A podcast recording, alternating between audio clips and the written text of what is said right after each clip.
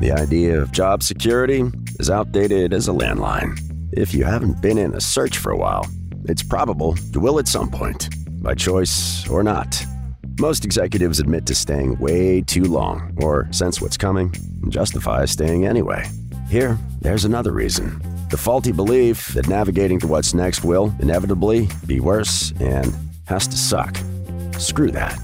Loren Greif has spent a lifetime in corporate and executive search, calling bullshit on stale career advice that most still use. This is Career Blast in a Half, the career podcast for executives ready to cut past outdated career advice to fuel your outcomes now. So let's go. Yeah, some people say that, you know, they're going to have the high of their life when this happens. But I'm about to have one of the highs of my life right now. And so we are joined today by Will Guidara. And if you don't know Will Guidara, you can't see this because you're listening, but I'm like literally have like this big fat like book highlighted, dog eared out the yin yang. And Will Guidara started his career in the restaurant industry at the ripe old age of 13. And at that time, he had a vision. And his vision was to be in the hospitality industry, which they didn't really call it that back then. And finally decided that he wanted to have the number one restaurant in the world. And he achieved that. And today, he's here to talk about his book, which is a national bestseller called Unreasonable Hospitality.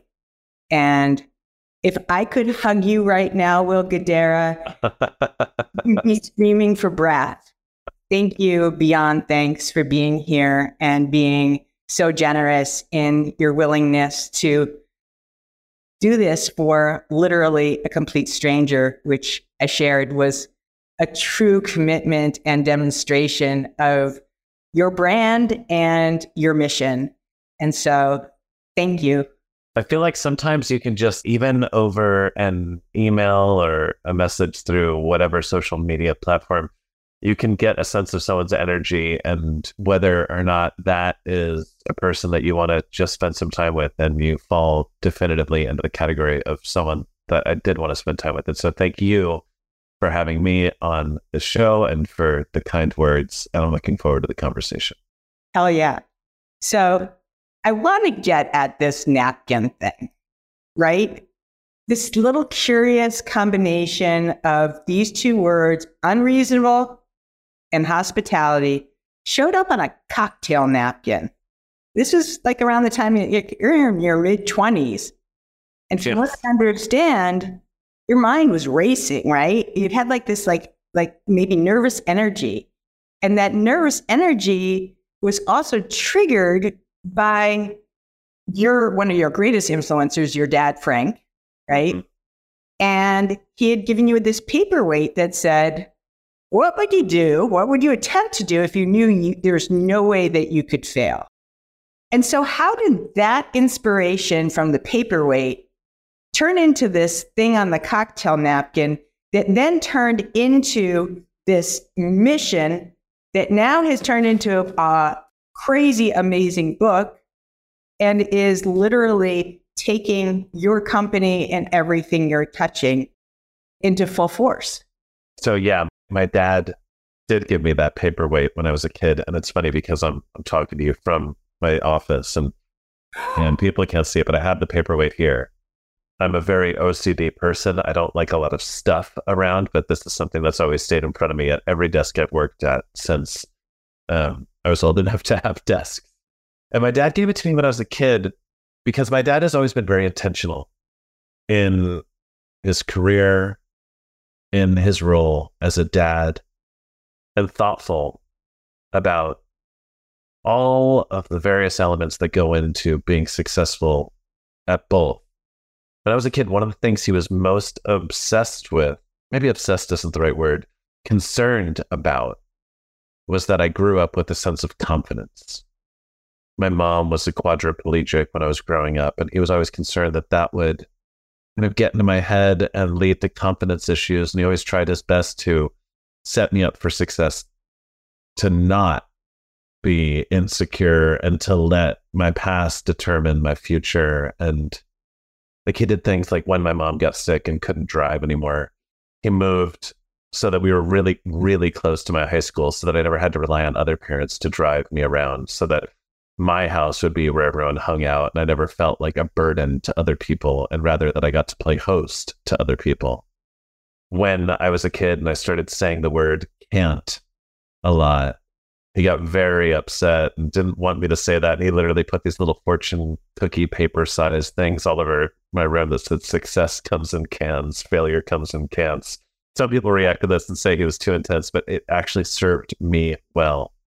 And he gave me that paperweight because he always wanted me throughout the course of my life, in work and in life, to consistently pause at varying intervals and ask myself that question. Whenever the answer was to try to do that. And he'd always go on to say that so many people are scared to say their most audacious goals out loud for fear that if they do and don't achieve them, they'll let themselves and those around them down. But he'd always follow that up by saying, if you don't have the confidence and conviction to dream big out loud, it's very unlikely that your biggest dreams will ever come true. Mm. And so I'm like, he said that enough times where I believed it. By the way, I think that's a mark of a great leader is repetition. I think too many people undervalue the power of repetition. That if you believe in something strongly enough, if you're not willing to say it over and over and over again to the people who you're trying to imbue the idea upon, it won't sink in. And so he was like a broken record on some of these things. And eventually they did sink in. That cocktail napkin, that came, and I've told this story too many times, so we don't need to waste our time with me telling it. But on the night when we first got invited to the 50 best, and I was very hopeful about where we'd place, and we came in last place, and I was embarrassed and mortified and left the party early and went back to the hotel and started drinking and going through the stages of grief, anger. Who are these people? How are we last place? We're one of the best restaurants in America. Through the other stages, ultimately ending at acceptance.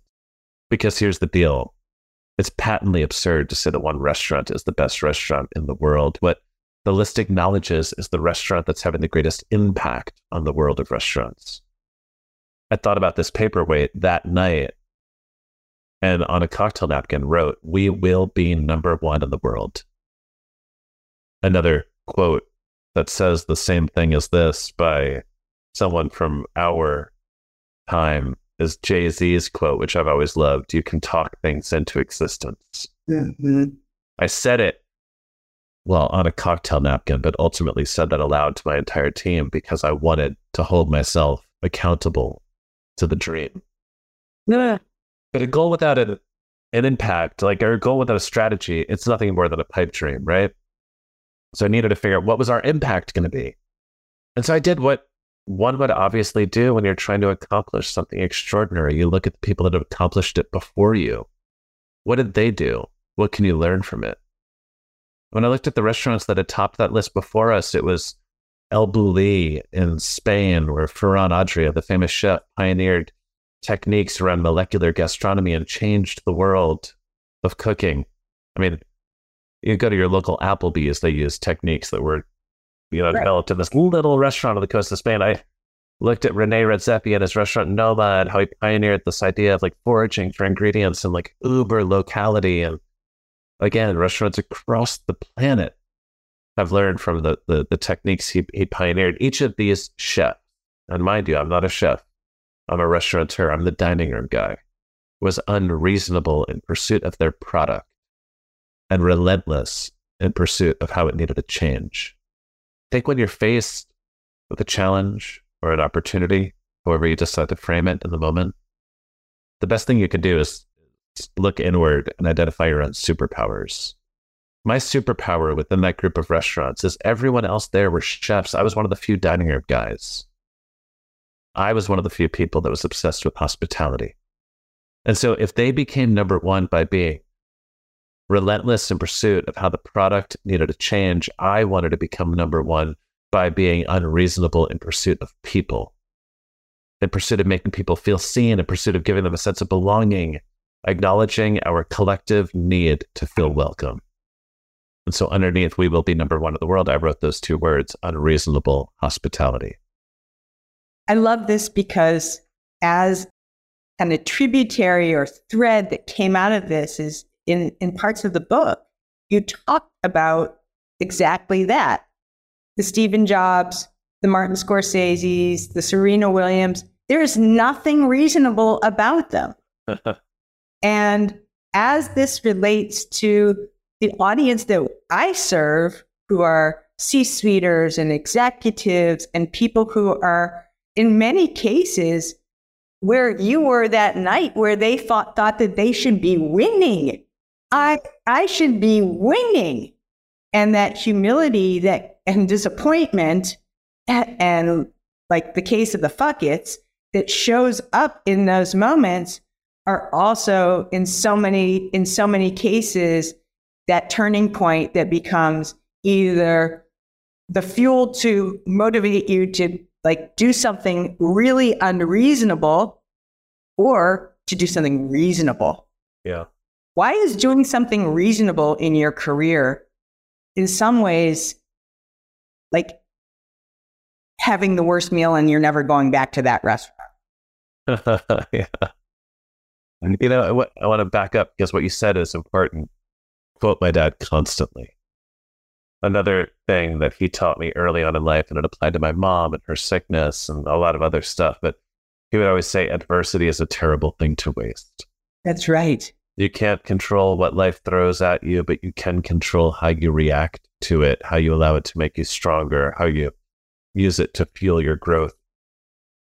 And sometimes, and by the way, I just want to say that that's not to say that every time something bad happens, you should immediately see it as a growth opportunity. I think oh, that yeah. is unhealthy. Like, oh yeah, it's you need to give yourself the grace and the space to fully feel yes. the weight of whatever disappointment. You're student. You're not going to be like, wow, this is amazing. because then that's fake, and no one will believe in you. You need right. to like feel your feelings and then find the opportunity. But in hindsight, I'm so grateful we came in last place that first year because had we come in like 20th or 30th, I probably wouldn't have felt the level of devastation that forced me to want to grow.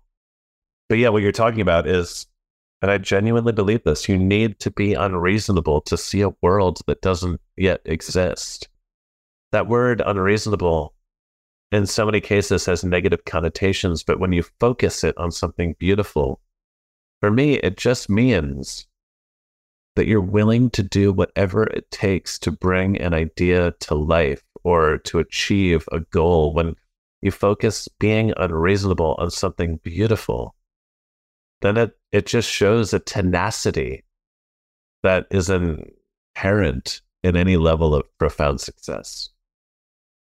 It's one of my favorite things that you shared was this unreasonable the, the depth of unreasonability and another tenant of your book that I think I'm not going to force fit it and say it's a reach. I, I, I make I'm making a parallel here because the parallel is that you're calling you in your book, obviously about hospitality.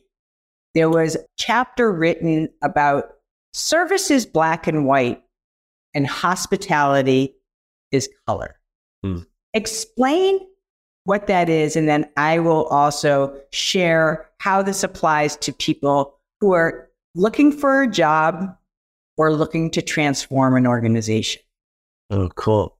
No, I think understanding the distinction between service and hospitality is incredibly important and how you define them and then how you prioritize them really says a lot about the organization you're trying to run. Um, too many people conflate service and hospitality as being one of the same, and they're not. Service is a part of the product. Service is getting the right thing to the right person at the right amount of time. Service is doing the technical elements of the job correctly. It is a part of the product itself. Hospitality is how you make people feel along the way. It's the depth of connection you establish with the varying stakeholders in the transaction the people you work with, and all of those that you serve.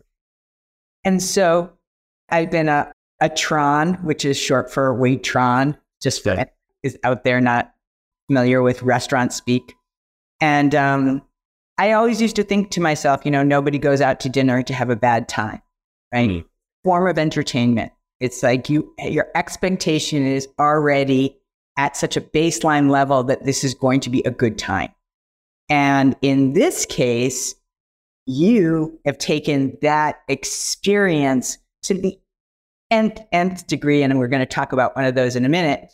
But why I bring up this this parallel is because I am always unreasonable when it comes to talking to people about their careers, and I have a very hard and a hard line that says I will not help you find a job.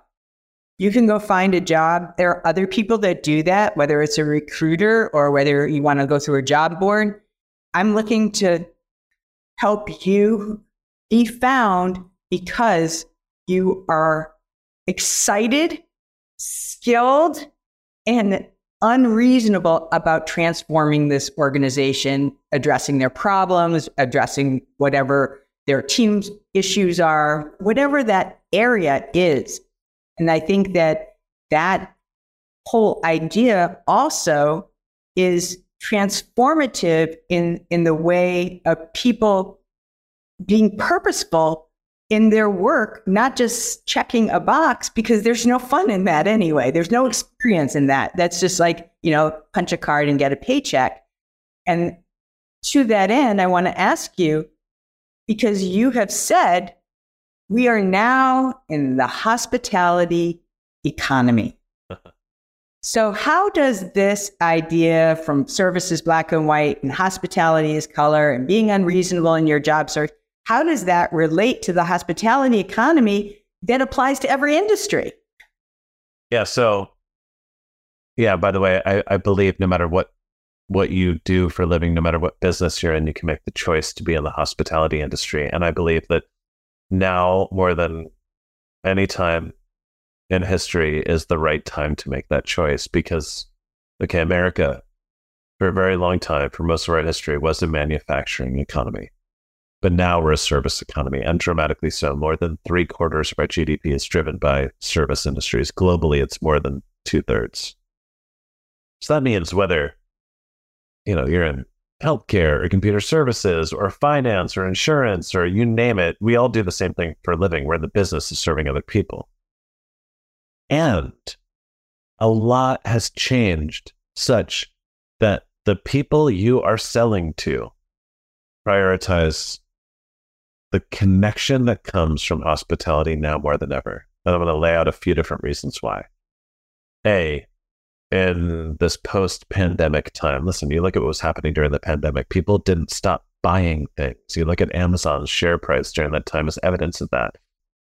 What people realized was we have a collective need to feel meaningful connection with other people. And following the absence of that, we are all craving it now more than ever. There's nothing better to make you want something than having it taken away from you mm-hmm. and recognizing how important it is to you. That's one. There's the digital transformation where appropriately, right? There's so many things that the digital transformation has done well for us, but it's made the moments of connection that much more important. And it's put us in a place where any business can no longer be wasteful in their pursuit of those moments because with them happening less often, they're coming at a premium and people value them even more.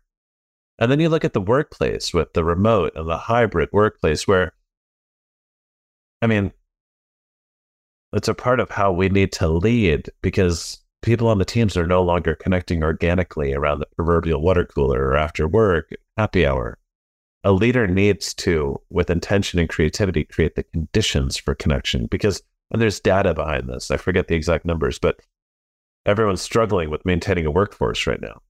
And mm-hmm. yet, if someone on your team has one or more close friends as colleagues, they're like 40% less likely to take another job. It's something. Oh, yeah. Like oh, yeah. It's true. Um, but it requires hospitality to create those conditions with intention when they're not created organically. All of this is to say, and I'll land the plane on this yeah. we are now a service economy. Those that make the choice to be in the hospitality industry will be the ones that separate themselves from the pack because I don't care what product you make. No one has a big enough moat where someone else can't come in and make a better widget tomorrow. But human connection and deep and powerful relationships take a long time for someone else to take away.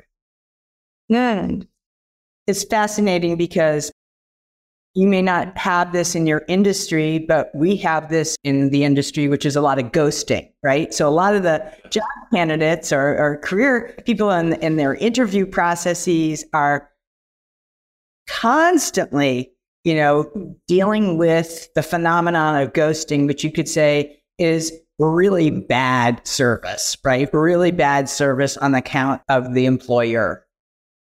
How does candidate who wants to exercise some unreasonable hospitality in the face of ghosting deal with that and move on and then continuously have to show up and open up all their cupboards and take out their best linens and do all the things in order to show up as the best of the best of the best of the best and keep getting kicked in the face?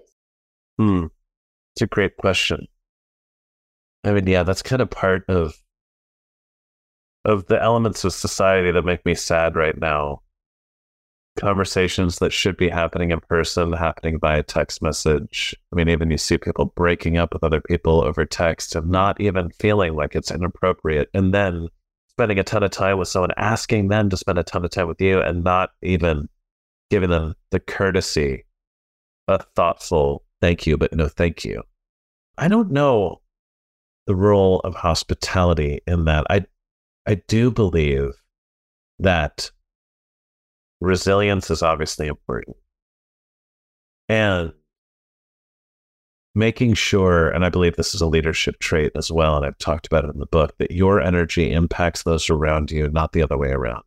Mm. You can't let the people who act the worst define how you then go on to act. It's a part of the human condition, the way we are treated. We have this innate inclination to start treating people that way. That's probably why those people are ghosting you because they've been ghosted in the past. Mm. You need to decide are you a leader or are you a follower? Are you going to let the way other people treat you determine how you treat others? Or are you going to try to inspire others to treat people in the way that they're being treated by you? I love this answer because it takes a tremendous amount of both resilience and holding your head up and saying, you know what, next, let's move on. I'm not I'm not interested in you anyway, not in a spiteful way, but just saying like, okay, you know, next. I'm like there's there's more there's more out there. Maybe even uh, getting over the scarcity that that was the one. And by the way, I do want to say it's easy to say, it's harder to do. I don't want to oversimplify the idea. Well, no, the idea itself is simple. The execution of it is hard. But if you can create a practice and at least give yourself the ability to pause and determine how you want to react before you just react, that is how hospitality comes into it. Yes. Ask the question before you say the thing. We say that a lot of the restaurants. Or another riff on that is just just think the thought before you say the thing. Just give yourself the time to pause determine how you want to show up in the world before you actually show up. Will you share with us the rule of 95.5? And can you talk about the blue spoons? Because ever since you introduced these blue spoons, I have been on a witch hunt. Like I've literally Googled, I'm so embarrassed, Italian plastic spoons. um, Talk to us about this rule because I think that there is some really cool applications to this uh, for those of us who are in the search. So the rule of 95.5 is how I manage the business side of my business. And so that means manage your money like a maniac 95% of the time. And I mean like a maniac. Leave no stone unturned. Every penny counts. Every minute counts. All of it. Such that 5% of the time you can spend money foolishly. And I put foolishly in quotes because it's actually not foolish at all. It's just foolish in the eyes of of the traditional business mindset. There's a famous economist who has inspired the way many businesses are run that says what gets measured gets managed, meaning that businesses will invest money and spend time on things where there is a clearly defined return attached to those. Here's the thing though human emotion, connectivity, all of that is very, very hard to measure, but that doesn't mean it doesn't matter.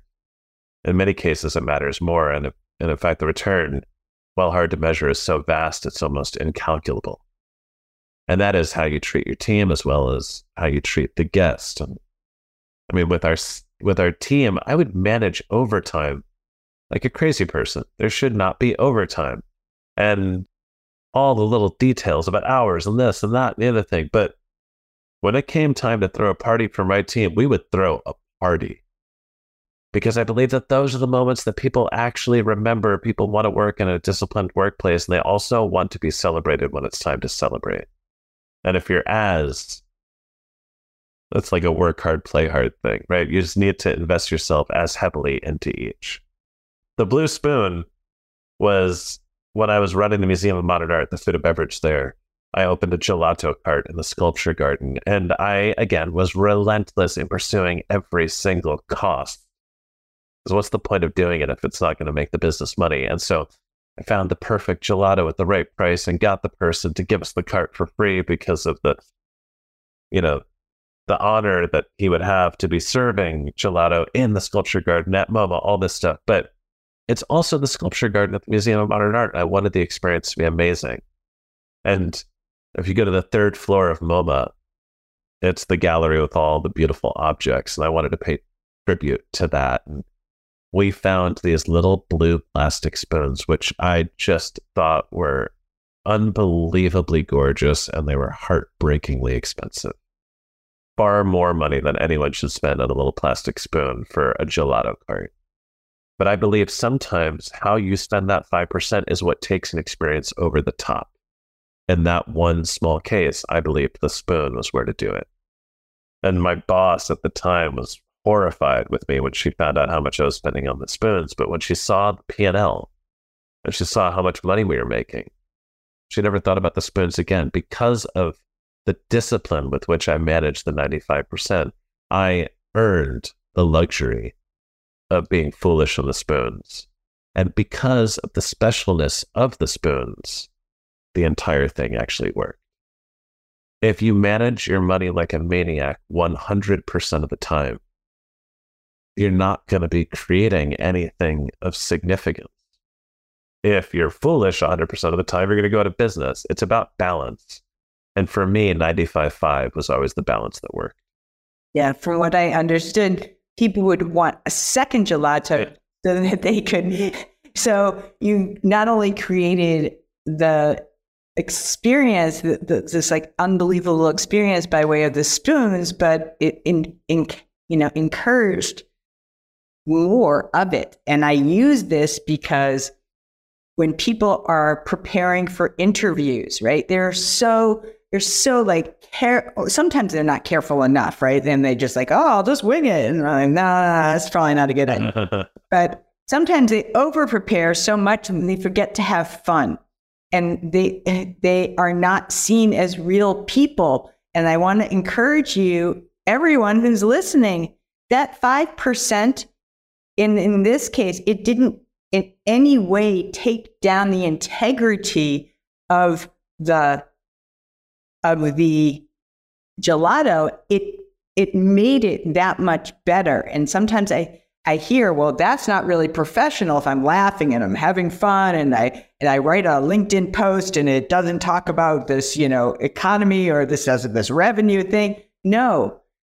Give the meat and potatoes, in this case the 95%, and make sure you also infuse that level of party or fun or plastic spoons or whatever that is. And and I think that it's really important to remember that one of the, one of the things that we need to remind ourselves in the in the business of hiring and the business of work is people and you you say this better than anyone people hire people mean in your it, you've you've talked so much about you did not hire people who came from the pedigree of the finest uh, white tablecloth you know restaurant I, at all I mean, I, I want to say two things. A, listen, if you're in the room, they've decided you have the experience required to get the job.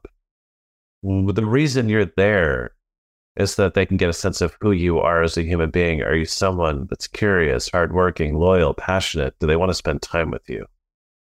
Like the other metaphor I'd use is we used to drill menu knowledge into the people on our team they had to know every single ingredient backwards and forwards. They'd take tests on it. It was vitally. But the real reason for that is so that when you were dropping off a plate and you went to describe it, you didn't need to waste even a moment trying to remember what was on the plate.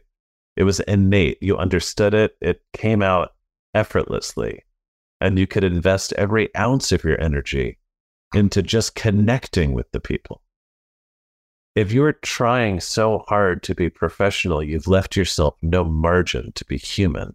Oh, mic drop. Yeah, a hundred percent. I exactly, exactly. And this is really why I, I wanted you to come on the show. I mean, I didn't, I don't like to bring people on just because they're all that and they're, you know, I mean, wonderful that you're famous and, and great stuff, but I'm much more interested in in the core of who you are.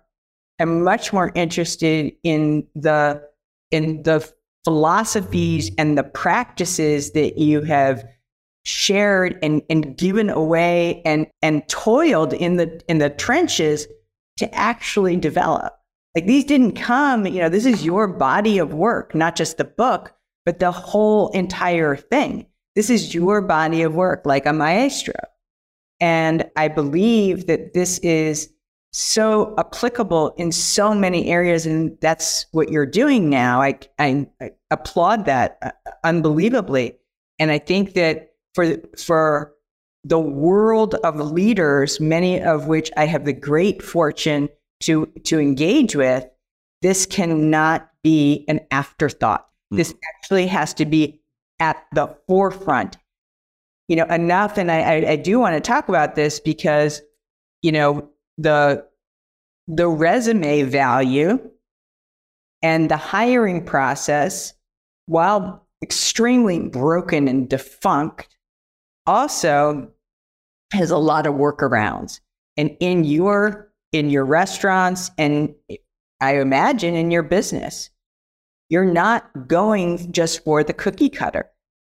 And so what I want to ask you is what is what is your Will Guidara, you know, hiring process and what is that je ne sais quoi? What is that that X factor that says, you know what, I don't give a damn what's on that resume. I'm hiring them.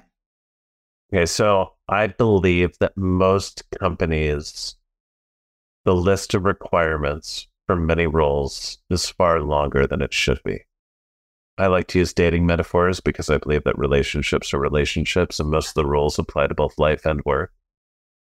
I have friends, men and women, who are single long after wanting to be single because their list of all the things they need in a husband or a wife is so long that it's almost impossible to find a person that actually checks all those boxes. When if they got rid of the list or at least made it a lot shorter, their eyes would actually be open wide enough to find someone that would make them so unbelievably happy. I believe the same thing is true with most jobs. We are putting so many filters on who can actually come in and apply that I believe in many cases we're missing out on the perfect person. I believe everyone should interrogate how much experience they require, what credentials they require to the point where those lists are as short as humanly possible. There's some things that need to be on there depending on the job, but they should be as short as humanly possible. Then just meet with people and engage with them as human beings and trust in two facts. One, you're a good leader, you need to trust your gut and that you can get a read on someone. Are they passionate? Are they optimistic? Are they going to make people around them more energized or less energized? Do they have the capacity to learn? Will they contribute? Are they someone you want to spend time with? And also trust in the fact that you can't call yourself a good leader and also require that everyone comes in fully capable to do every part of the job. Part of your job is to lead them to grow in the areas where they need growth. And so that's my approach. I like to hire great people, make the list of requirements as short as possible, find optimistic people, and trust in my ability to teach them what they don't. Mm-hmm. And any words of advice, encouragement for the other side, for the job seeker, for the person who is in a different trench that is going through this, maybe that that person has been off the market. Maybe they've been in their past role for more than, you know, double digits. Maybe they're middle in the middle of, of, of life. Maybe they're in their late 40s or early 50s and they are just re-entering either by virtue of being involuntarily exited. Yeah. Which is happening everywhere at all moments of the day. And now they are in a world where it's like they're not in Kansas anymore, yeah. right? I mean, again, let's use a dating metaphor. You're going to go on some bad date. And if you go on a bad date, that can't make you lose faith in the fact that your person is out there. Mm. Mm. I mean, anyone who's found their person, with very few exceptions, went on a lot of bad dates before they met the person they were meant to be with. Difference between work and dating is there's a power shift. Obviously, I get that. But the same rules do apply. Not getting a job doesn't mean that you're a bad person or that you're incapable. It just means one of two things. Either it wasn't the right fit or maybe they're a bad person.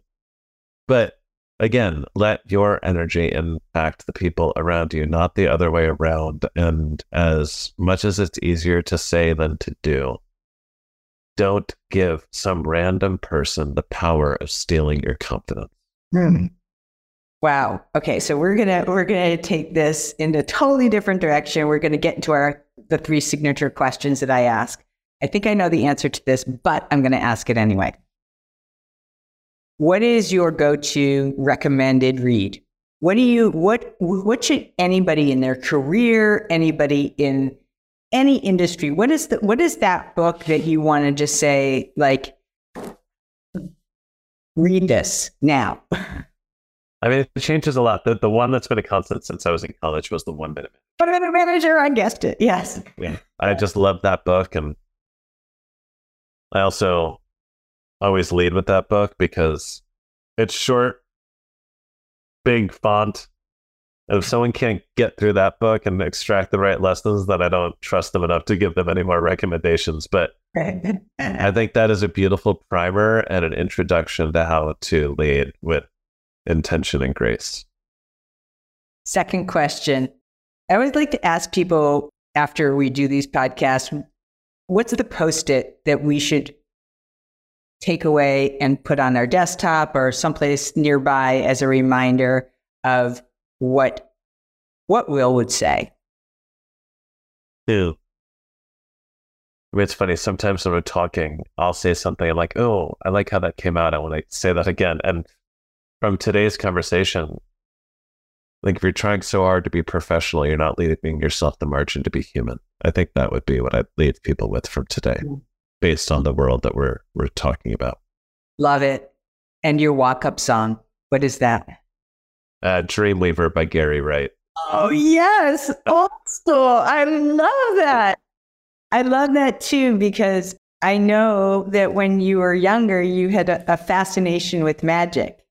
And yes. I, I truly, truly love that, that you brought that in because everything that you have done throughout your career has been on a level of, of real alchemy and, and, and magic. And like, I don't know how to thank you. I said that before, but this has been just an absolute treasure and, and a dreamweaver experience for me. That's for sure. The conversation has filled my cup. I appreciate you. Thank you so much. We're going to sign off. And um, in the show notes, of course, is going to be access to the link for Unreasonable Hospitality, of which, if you haven't received one from me yet, it's coming. And, and that being said, I'm going to stop the recording. I'm going to spend a couple more seconds with Will, and then I'm going to let him get back to his happy place and his kids. So thank you all for listening today. And please, if you like this episode, you know what to do. Go write a review and go be unreasonable about it. Okay. Thank you, everybody. Have a great rest of your night. Thank you for joining today. We appreciate your listening ears. Big time. We ask this use these tools, not tomorrow, right now, and share them by spreading the love, leaving us a rating and subscribe so you don't miss the next career blast in a half. Most of all, thank you for you.